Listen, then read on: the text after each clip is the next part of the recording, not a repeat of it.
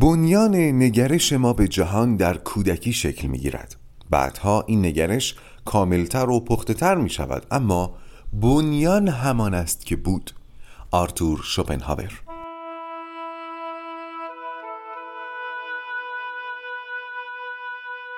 در اپیزود قبل شنیدیم که فیلیپ جولیوس رو به سخنرانی خودش درباره شوپنهاور دعوت کرد، در محیطی که اصلاً شأنیتی نداشت، ولی این چیزی از جدیت فیلیپ نمی‌کاست. فیلیپ بعد از کلی آسمون و ریسمون به هم بافتن رسید به روزهای پایانی عمر بودنبروک پیر در کتاب توماس مان. بعد پای تریبون مستقیم جولیوس رو خطاب کرد تا بهش پندی بده که به درد آزمون پایانی عمرش بخوره. و حالا ادامه داستان.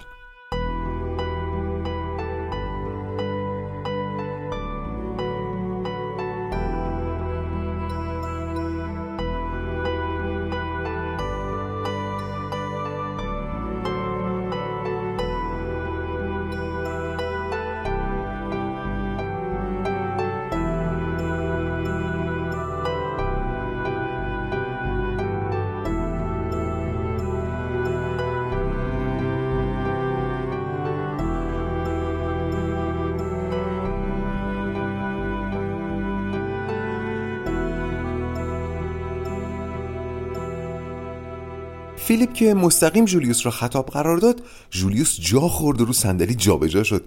به نظرش هیجان انگیز میومد که در یک سخنرانی عمومی به اسم خطاب شده. البته وقتی سر برگردوند دید حتی اون دوتا بی خانمان هم سالن رو ترک کرده بودن و خانم منندز هم دست آقای پترسون رو گرفته و داره با خودش میبره.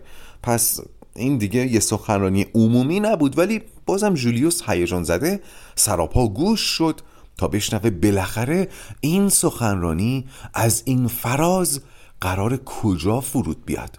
فیلیپ ادامه داد.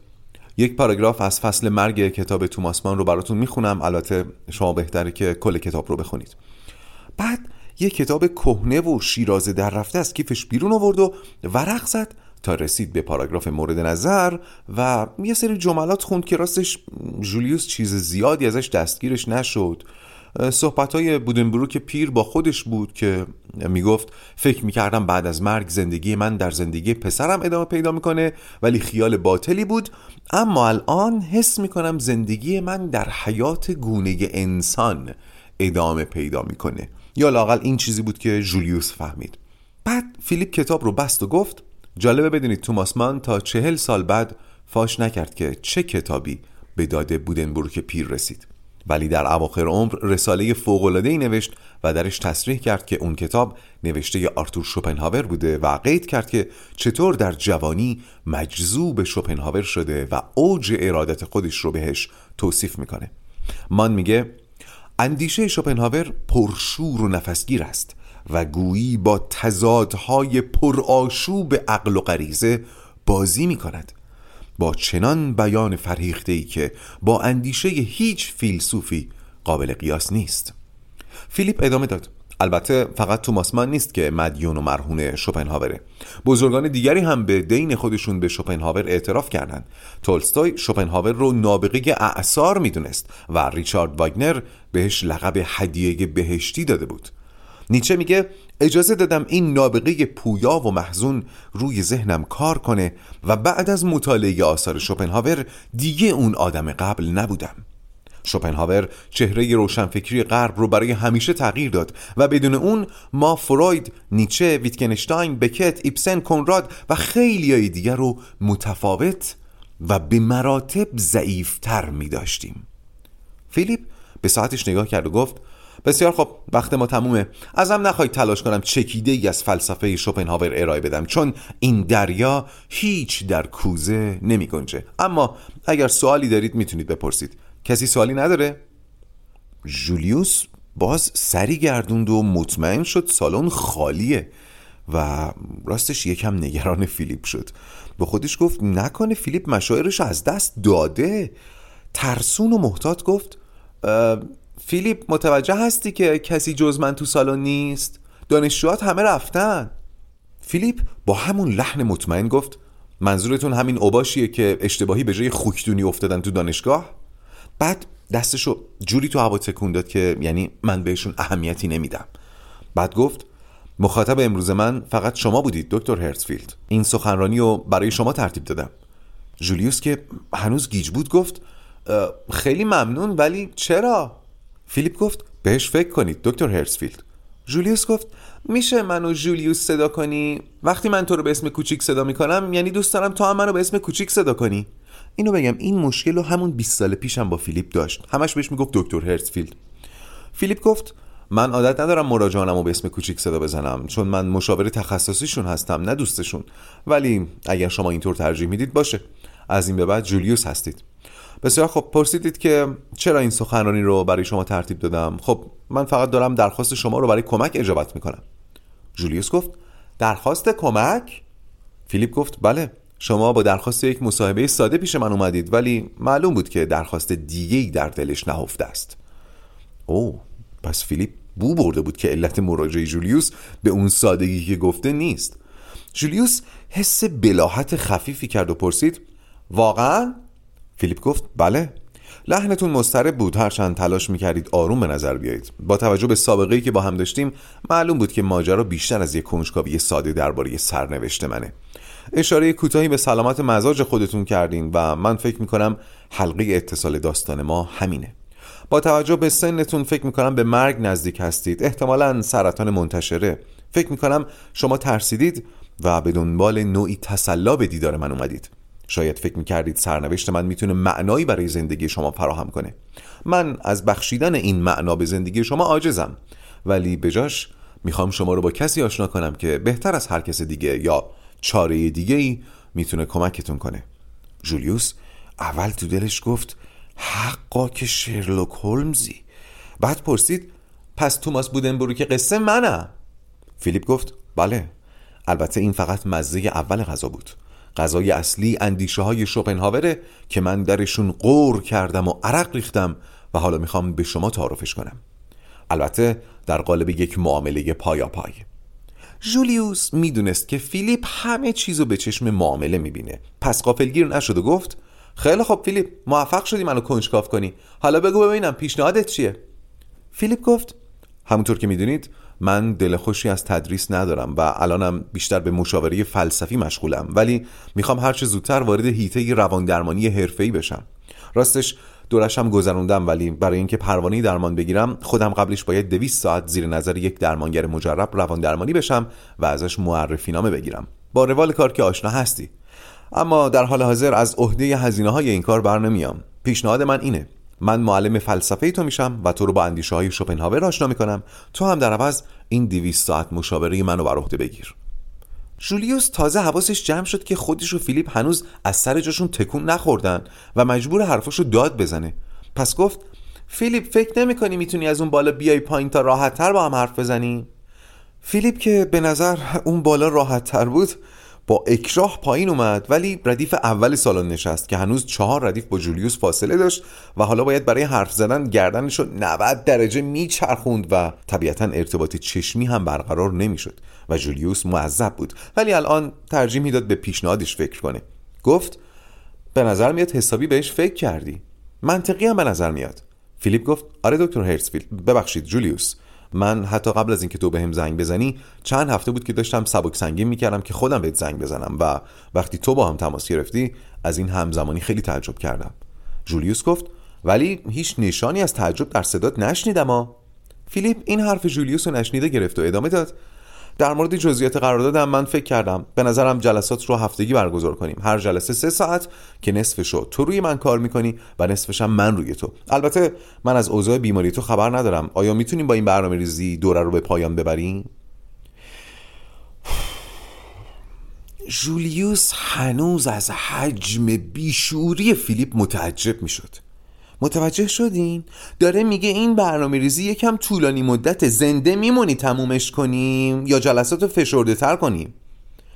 جولیوس چند لحظه سکوت کرد تا التهاب این مرگاگاهی دوباره که فیلیپ زده بود تو صورتش فروکش کنه.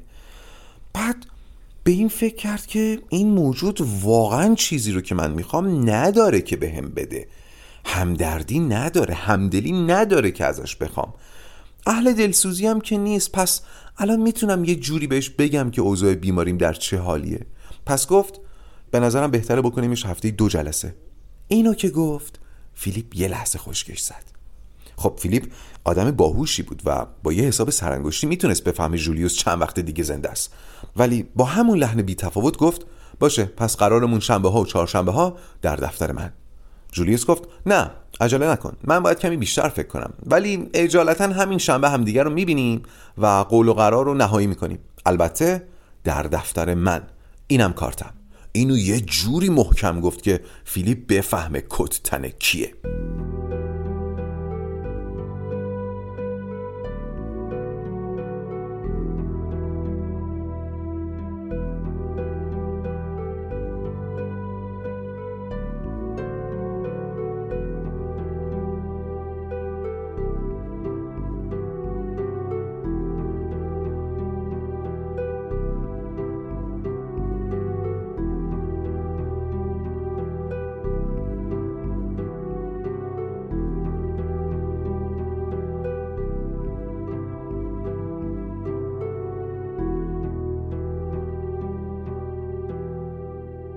جولیوس که از آمفی‌تئاتر خارج شد خیلی ذهنش درگیر بود، مخصوصا درگیر اون لحظه‌ای که به فیلیپ گفت بیا پایین بشین. اکراهی که در حالت فیلیپ بود به جولیوس میگفت دیوار قطور و بلندی بینمونه. همین موقع باز یاد شعری از سعدی افتاد، همون شعری که بیست سال پیش هم هر بار که فیلیپ رو میدید به ذهنش میومد. اول اینو بگم، اوایل که فیلیپ پیشش اومده بود جولیوس فکر میکرد یکم درباره مهارت‌های زنبارگیش اغراق میکنه. آخه یعنی چی هر شب هر شب شکار؟ شیر و پلنگش هم بعضی شبا گشنه میخوابن. ولی بعد که فهمید فیلیپ اصلاً اهل لاف زدن نیست، این سوال براش پیش اومد که آخه چگونه، چه شکلی، چه فرمی، چه جوری اون زنا چجوری آخه اینقدر راحت خام میشن. ولی وقتی سکنات فیلیپ رو بیشتر و بیشتر میدید و درک میکرد، به اون خانما حق میداد که اغوا بشن. اون موقع به نظرش فیلیپ شبیه طاووس بود. ادا اطفاره فیلیپ درست همون کاری رو میکرد که طاووس نر با دم خیره کنندش میکنه. وقتی تلاشای بیهودش برای نزدیک شدن به فیلیپ رو کنار این منش طاووسیش قرار میداد، این شعر سعدی یادش میومد: بس در طلبت کوشش بیفایده کردیم، چون طفل دوان در پی گنجشک پریده، میلت به چه ماند به خرامیدن طاووس، غمزت به نگه کردن آهوی رمیده.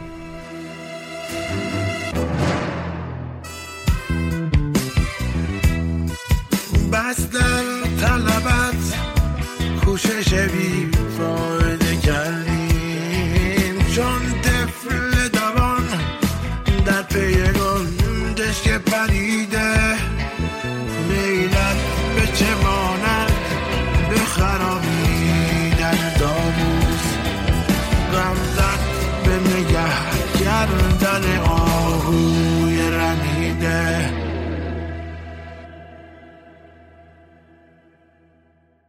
هاینریش شوپنهاور مردی بود جدی، خشن و مغرور. گفته بودم که دانزیک شهر اجدادی شوپنهاورها هم از سمت روسیه و هم از سمت پروس یا آلمان امروزی همیشه تهدید میشد.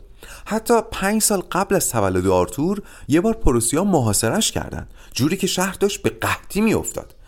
میگن همین موقع پدر آرتور یعنی هاینریش یه لطف اجباری به فرمانده ارتش پروس میکنه.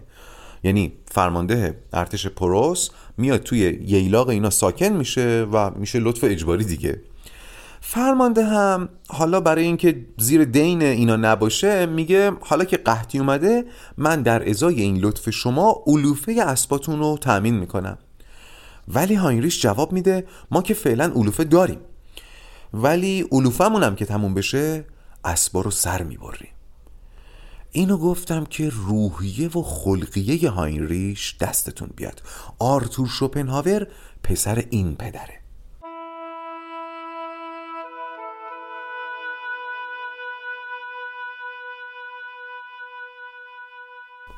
اما مادرش یوهانا یوهانا دختر یک خانواده معمولی بود، از نظر اقتصادی متوسط رو به پایین. رعیت شوپنهاورها نبودند ولی احترام آغشته به ترسی بهشون داشتن و وقتی هاینریش سی و هشت ساله دختر هفده سالشون رو خواستگاری کرد خیلی هم خوشحال شدن. یوهانا همونطور که گفتم دختر خیلی خوشگلی بود، ولی فقط خوشگل نبود و به قول جناب حافظ آن هم داشت.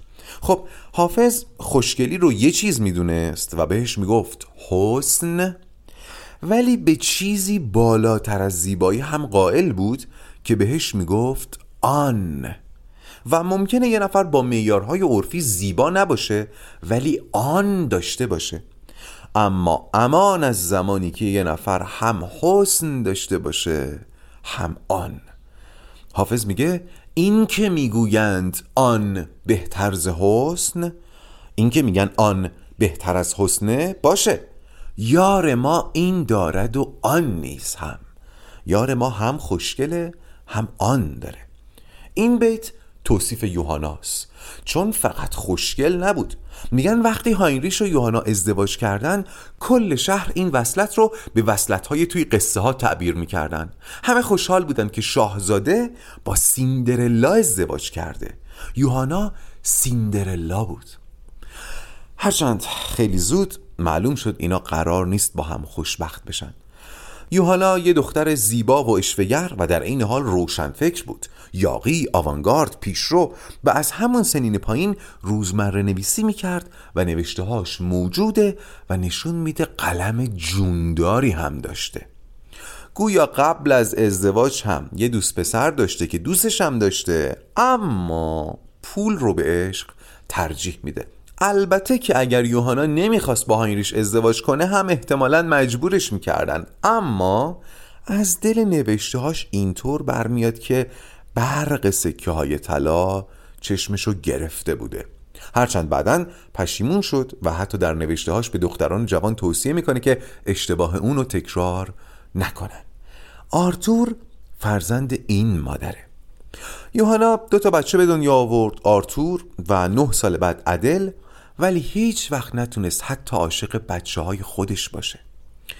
یادتونه توی راغ ادبی سوم یه مثال برای شهود عقلی زدم، اینکه اگر پدر و مادر عاشق هم باشن و به هم احترام بذارن یا رابطه عشق و احترام بینشون باشه، بچه ها هم اهل محبت و احترام خواهند شد. یادتونه اینو؟ یالام اینجا همین رو تایید میکنه و حتی میگه بعضیا میگن اگر پدر و مادر خیلی به هم عشق بورزن ممکنه از سهم بچه ها کم بشه، ولی اینطور نیست. عشق و احترام بین پدر و مادر هرچی بیشتر بهتر و قطعا روی بچه ها تأثیر مثبت داره. یالام میگه ولی دلهای پدر و مادر آرتور فرسنگ ها از هم فاصله داشت و نمیشه منکر تأثیر این فاصله روی آرتور شد. بچه های چنین خانواده‌ای در مراحل اولیه رشد عاطفی جا میمونن و سخت به جهان اعتماد میکنن. حواسمون هست دیگه، داریم سعی میکنیم یه پرونده روانشناسی برای شوپنهاور تهیه کنیم. دوست دارم در کامنت ها درباره زندگی یوهانا و هاینریش برام بنویسید. حستون بهش چیه؟ و مخصوصاً به این سوال جواب بدید که چرا یوهانا نمیتونست حتی بچه های خودش رو دوست داشته باشه؟